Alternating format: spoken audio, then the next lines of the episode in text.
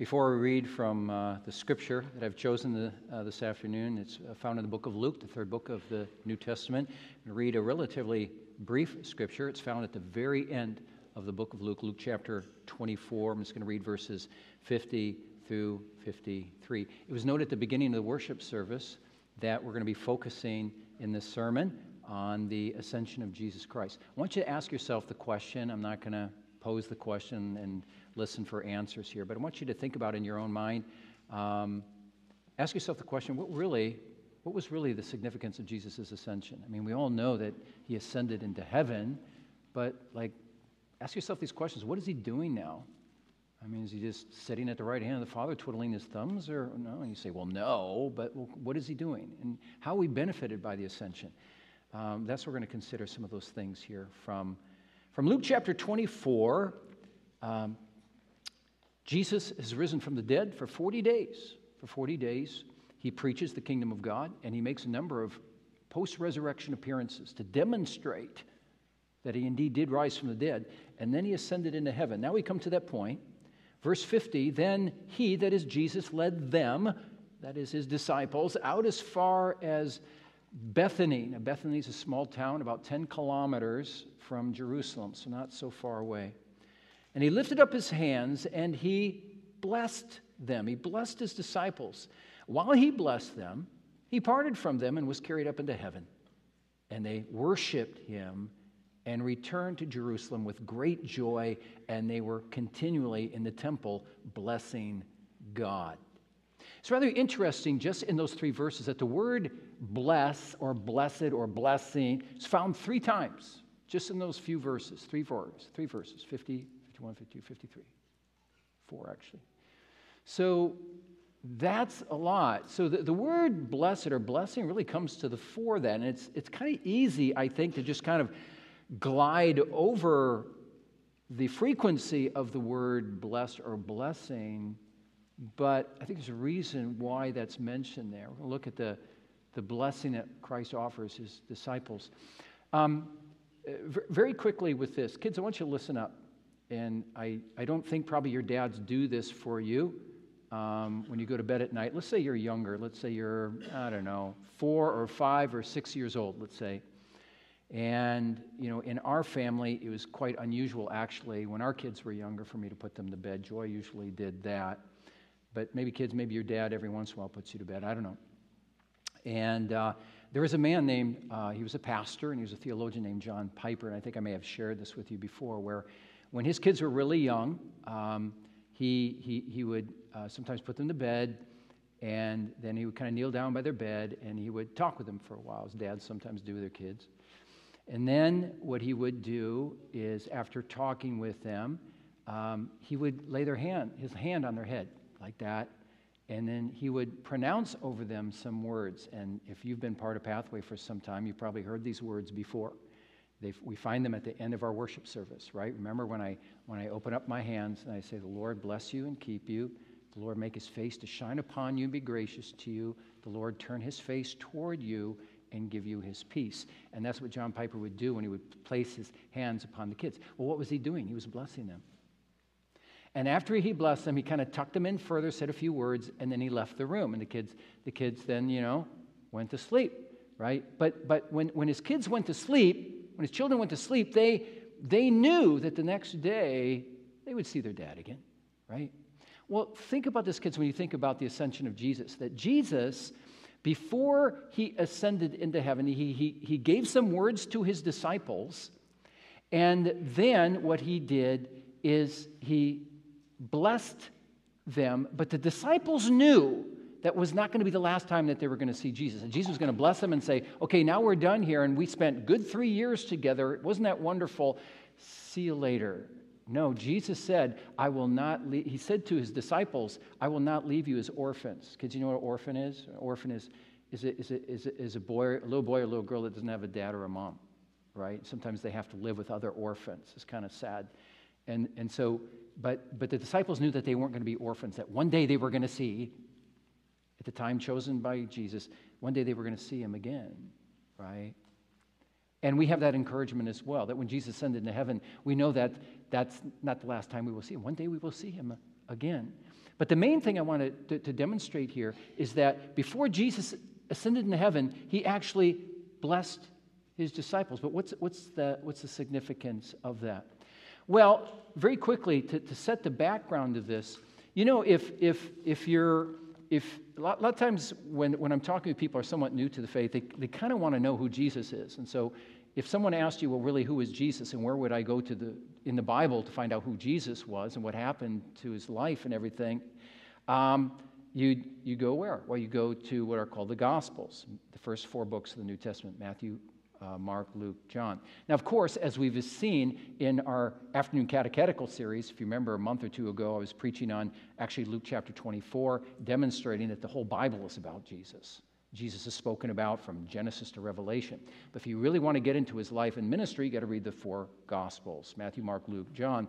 And what you see is you find, you find these very important junctures in Jesus' life. So you read about his conception, you read about his birth, and then some of you, I would assume many of you know this, but some of you may not, that after Jesus' birth, you'll read about him as a little boy. And then you read nothing about his teenage years, and you read nothing about his young adult years. I mean, just, there's nothing you'll find in the Bible about that. Then all of a sudden, Jesus jumps back in the scene, and at 30 years of age, he begins his three year public ministry. Okay? So, so then we read about Jesus' three year public ministry, read about his preaching and teaching and miracles and so on. And then Jesus suffers throughout his ministry, but then in the end, that suffering comes to its culmination in his death and then his burial, and then his resurrection. And then, after 40 days after his resurrection, it's then that Jesus ascends into heaven. And after he ascends into heaven, he experiences what we call the session. That is, he is seated at the right hand of God, full of authority and power. So, those are the main junctures of Jesus' life. Right now, we're between the resurrection, at the very end of the resurrection, and now the ascension of Jesus Christ. And like I said, before Jesus ascends into heaven, it says this He led them out as far as Bethany, again, about 10 kilometers from Jerusalem, and lifting up his hands, it says, he blessed them. He blessed them. Now, if, if you didn't have the opportunity and the privilege of growing up in the Christian faith, you're probably wondering what in the world was he doing there? But, you know, I, I find that sometimes when, when people are even raised in the Christian faith and catechized, taught in the Christian church, there are many times they're kind of going, you know, but I always wondered that. What, what was that all about? Like, okay, so if you were raised in a church and I asked you, what do you think it means that Jesus actually blessed his disciples? I think for a lot of us, we go, well, I know it was something positive. I know it was a good thing, but what exactly was behind that? Well, here's the thing. When Jesus, notice he lifts up his hands, and you're probably wondering, why does that pastor at the end of the service lift up his hands? Well, it's, as a representative of Christ, following the example of Christ here. You get a blessing at the end of the service with raised hands. Okay? So that's what Jesus does with his disciples. He blesses them, and when he blesses them, a blessing is basically a pronouncement, not a wish. May this happen to you. It is an official pronouncement of God's goodwill and favor upon you. And that's what Jesus is doing here. And you say, what kind of goodwill? Well, the will, the will of Christ for your joy and your happiness, your comfort, your, your, your peace, your peace. A wonderful word that captures, uh, in fact, the word peace right at the end of the Aaronic benediction that I pronounce at the end of the service, and the Lord give you his what? His peace. Hebrew word shalom. And shalom is different than the Greek word for peace, irene, so sometimes a, a, little girl is born into the world, and the parents say, I'm going to name that little girl Irene. Actually comes from the Greek, from Irene, which means peace, child of peace. Okay? But a more rich word from the Hebrew is the, the Hebrew equivalent to the Greek word Irene, which is shalom. And shalom means gets at, gets at joy, happiness, um, health, health, just um, a sense of peace and along with the word blessing, Jesus is pronouncing to his disciples his promise, his promise that he is going to be with them always, and also that he is going to empower them to carry out the task that he has given them in the world. I mean, you think, when you think of what I just explained here, the word blessing is really, really rich. So try to remember that at the end of the services, right? That when I'm pronouncing as a representative of Christ, when you receive that blessing, that's a pronouncement of God's will and favor upon you. That's, that's a beautiful thing. It's better than a classroom. You go, teacher goes at the end, well, we've come to the end of the hour, you are now dismissed. We don't do that in worship, right? We give a blessing. That's wonderful on the basis of what Jesus is doing here. But I want you to notice something here. I'm going to read it again. Then he led them out as far as Bethany, and lifting up his hands, he blessed them. And then notice, you see it up there, um, and uh, he blessed them. Now look at verse 51. Notice what it says. He says, While he blessed them, he parted from them. It doesn't say Jesus blessed them and then he parted from them. He said, first it says he blessed his disciples, and then it goes on to get a little more specific. It says, while he was blessing them. So, in other words, kids, this is what Jesus is doing it's for his disciples, and he has hands up and he's blessing them, probably with the Aaronic benediction. And it's while he blesses them that he goes up, up, up, up. Here's the important point that I'm trying to make. And it's, you, you, it's very easy to miss it when you just are reading, but it's very significant. When Jesus blesses disciples, doesn't say he just blessed them and then he goes up. And, and, and then we have the idea, well, I guess they're just, they were blessed and now Jesus is gone. No, it's actually, while he blesses them, he's being lifted up. In other words, the simple point is the blessing continues, the blessing never ends. In other words, the Christian can always say, in a very simple way, that I always live under the umbrella of, of Christ's blessing always under the umbrella of his favor. It's, it's, it's, never, it's never gone. And sometimes we get depressed and we get lonely, and, and we think sometimes we have sinned ourselves out of the kingdom of God. And God says, But you got to understand, my, my favor upon you has never left. It's never left. Maybe to put it another way, um, Jesus never experienced a form of retirement where Jesus says, ah, I suffered, I died, I rose from the dead, now I'm ascended, and I've done, I've done what my Father has called me to do. No, the blessing continues. No retirement. No retirement. I was reading um, an article, um, I think it was either this past week or the week before. It was uh, an article written by a Washington Times reporter for like 30 years, uh, busted out a lot of a lot of articles and so on. And at age 65, he was able to retire and he went to Florida to live the good life, the retired life. And um, then um, I, wrote, I read a new, from a news organization that he himself wrote an article entitled um, something along the line I'm retired now and am a nobody, and it's not so bad. Because so often when you're young, you want to be somebody. You want to establish a name for yourself. And he said, You know what? I've gone through that. It's not all chalked up you know, to, to what it, people think it is. And he says, You know what? Now I'm retired and I don't care. I don't have to have a name. I don't have to have my name in print. I'm okay with being a nobody. And he goes on in that article to write this. He says this Being a nobody isn't so bad. It comes with no commitments, no responsibilities, no deadlines. Man, that sounds pretty good. I glory in each sunrise. I wake up at five in the morning, fire up the coffee, and carefully arrange my bowl of fruit and nuts. Every day includes simple steps. And some days I just sit quietly and think and reflect on my life as a nobody. I think I like those days the most. The article demonstrates that this man has gone into retirement and he's good with it being a nobody. That's not what we get in our passage. There is no retirement for Jesus. And I might say for all of us, though we may leave our nine to five job or whatever we do, there is no retirement in the kingdom of God. We're always working, always laboring on behalf of the King. So, no retirement for Jesus. He's always working, he's always thinking, he's always planning, he's always blessing. All right. So, finally, this what, what, what, what kind of blessing is he actually giving us? Okay, so he pronounces goodwill and he, he wants the best for us. He's going to work out his plans for our lives and so on, but is there more to it than that? Um, I want to say this here's how Christ is blessing us, at least, at least uh, according to the Bible. And this is, um, this is one of the reasons, by the way, while in our afternoon service, we, we go through catechetical training here to get us into the details of things.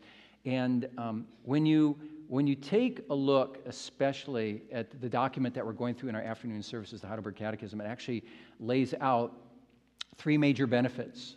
Um, and I'm going to mention four quick, but three major benefits that we get as a result of the ascension of Jesus Christ. And, and it has to do with the question that I uh, posed to you at the very beginning of the sermon, and that is in your mind, what, what do you think are the benefits of Jesus for you and his ascension?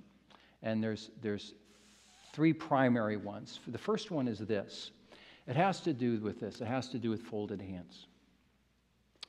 When, you know, Jesus, the Bible tells us, held three offices or three responsibilities he was prophet, priest, and king. And when Jesus ascended into heaven, he, he, he right now is continuing his high priestly work. Now, when you look at the Old Testament, what did, what did a priest do? Well, what a priest worked in the temple, and the priest offered sacrifices on behalf of God in order to restore his people into fellowship with God. When we think of a priest, we think of a guy who offers sacrifices. But another thing the priest did is he taught and he also prayed. He prayed for the people. In a sense, that's what a pastor does. You know, pastors called to do various things and elders as well. One of the primary tasks we have is prayer. Now, when Jesus ascended into heaven, he didn't go into retirement and say, Well, now my praying duties are over. As our high priest, he's continuing to pray. He prays, he prays, he prays with us, and he prays actually for us. Because there are a number of times where, you know, I know you and I, we sometimes really struggle in prayer. We don't know how to pray, we don't know what to pray. Uh, sometimes we have foggy heads. Sometimes we feel uncomfortable praying. And Christ takes us in the midst of that weakness. And remember this in your individual prayers, but also in your care groups too. That as you gather together in your care groups and you're praying together as brothers and sisters, always think in the back of your mind, but we're not alone. Jesus is praying. He's praying right now with us and also for us and cleansing our prayers and being an advocate for us before our Heavenly Father. Jesus, our great high priest, basically saying, You and I are never alone, especially in our prayer life. Secondly, this um, another reason why Jesus ascended to heaven is in order to prepare that special place for us one day when we move on from this earth and we enter into glory. I think it's the, the Heidelberg Catechism that puts it that he is, he is, he the word guarantee. He is our guarantee. So he goes on before us, and when he gets into, into heaven, he, he is preparing that place for us, basically assuring us that just as he died and rose from the dead and ascended into heaven, so too there will be that day when we die. You're all going to die, kids, even you, hopefully not soon. But one day, all our lives are going to end according to the clock and the plan of God. And one day, we are promised we will rise from the dead and we will ascend into glory and we'll be with Christ forever. And I tell you, as a, as a pastor who has had to do a number of internments or graveside services, there is a huge, huge difference between doing a graveside service of someone who doesn't know Christ or family members who don't know Christ or un, and are unchurched and the, the wonderful opportunity of privilege of doing a graveside service for those who are in Christ and who are, belong to the church of Christ. It's a huge difference. And the comfort level is profound. It is profound. And there's a reason why it's profound. It's because we take Jesus at his word. You're up there, and we will join you. There's no doubt, no doubt about that. And then finally, I want to end with this. One of the blessings also that we receive as a church and that the disciples received is that Jesus needed to ascend into heaven before doing something that was very, very important and that he promised his disciples. He says, I'm going to give you my spirit. It's that spirit that is going to help you carry out the mission mandate I have in this world. So I'm going to ascend so I can fulfill my purposes in your life, but also so that I can fulfill my purposes for the world that comes through you. The immediate context here is this Jesus says, Behold, he says to his disciples before he blesses them, I am sending the promise of my Father upon you, but stay in the city until you are clothed with power from on high. Then, what Jesus does in Acts 1, verse 8, is, is this is fulfilled out further. And Jesus says to his disciples, And you shall receive power from on high when my spirit is poured out upon you. And then, in the power of my spirit, you will bear witness of me and my kingdom in the world, beginning in Jerusalem, then in Judea, then in Samaria, indeed to the utter ends of the world. The only way that we receive the pouring out and the power of that Spirit to help us to be the kind of church that Pathway needs to be, the only way that happens is through the ascension of Jesus Christ. So Jesus Christ ascends into heaven. And do you remember how long it took for Jesus to pour forth his Spirit? He rises from the dead, preaches the kingdom of God for 40 days, he ascends, and then 10 days later, he pours forth his Spirit to be a blessing upon his disciples and us as well. Here's my point Jesus' mission is also his disciples' mission, and the disciples' mission is also our mission. Think of it this way as a church that we carry on the ministry and the mission of Jesus in this world. Jesus says in John 20, 21, he says, um, As the Father has sent me, so now I will send you. And I don't send you into this world and I don't have you carry on your ministry at Pathway alone. But as we saw this morning, the Lord says, I am with you. I give you the power of my Spirit, the power to preach and the burden to pray, the boldness to speak, the love to reach out, and the joy of seeing people coming to Christ. All of this, all of this would not happen without the ascension of Jesus Christ. And I suppose if you look at it this way, then you know this, this, this teaching on the ascension is not just kind of an addendum or a little attachment that we have to the Christian faith, but it means everything for us, everything for us individually, as well as members of the church and the ministry that Christ has given to us. And so that is a beautiful thing. And then notice Jesus is promising the very same things to his disciples. And the last thing we read is that they worshiped him and returned to Jerusalem with great joy, and they were continually in the temple blessing God. Blessing God. So, so as Jesus is lifted from them, they, they're, they're not crying and they're not saying, oh, no, no, no, what, what are we going to do? What are we going to do? They, they knew, and they took Jesus at his word, that he was going to be with them. And their response is not one of sorrow or heaviness or depression, but is one of joy, rejoicing, and also uh, uh, worship, worship, and then and then what they did is they blessed God. It's like Jesus "I bless you," and in response they say, "For all of what your ascension means for us, we bless you as well, Lord." It's that reciprocal, reciprocal blessing. And I think if that's all what the Lord has done for us, and if that's all, if those are all the benefits of Christ's ascension for us, and they're not small, then that should be our response as well, which I trust it is now. Worship, joy, and blessing God. And with that having been said, let's bless Him now, and let's do that in prayer. Join me in prayer, if you would. Heavenly Father, as the disciples worshiped Jesus, we have gathered here this day to do the same thing.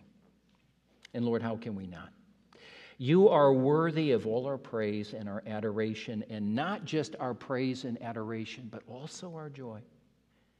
You're not dead, oh no, but you're very much alive. You are not limited by space or time, but you are ascended, and you are everywhere present. In heaven, yes, but also in our hearts, and you are with us always. And so we bless you, and we offer our hearts and our lives to you, and we offer our heart and lives not only to you, but also to the city in which we live. Lord, bless us with the power of your Spirit to the end that we may not only be blessed as brothers and sisters in Christ, but that many in this city may also be blessed and also flourish because of us.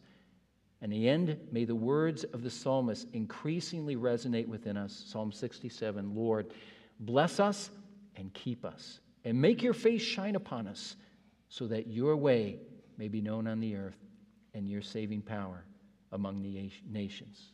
This we pray in your name, Lord Jesus. Amen. All right. We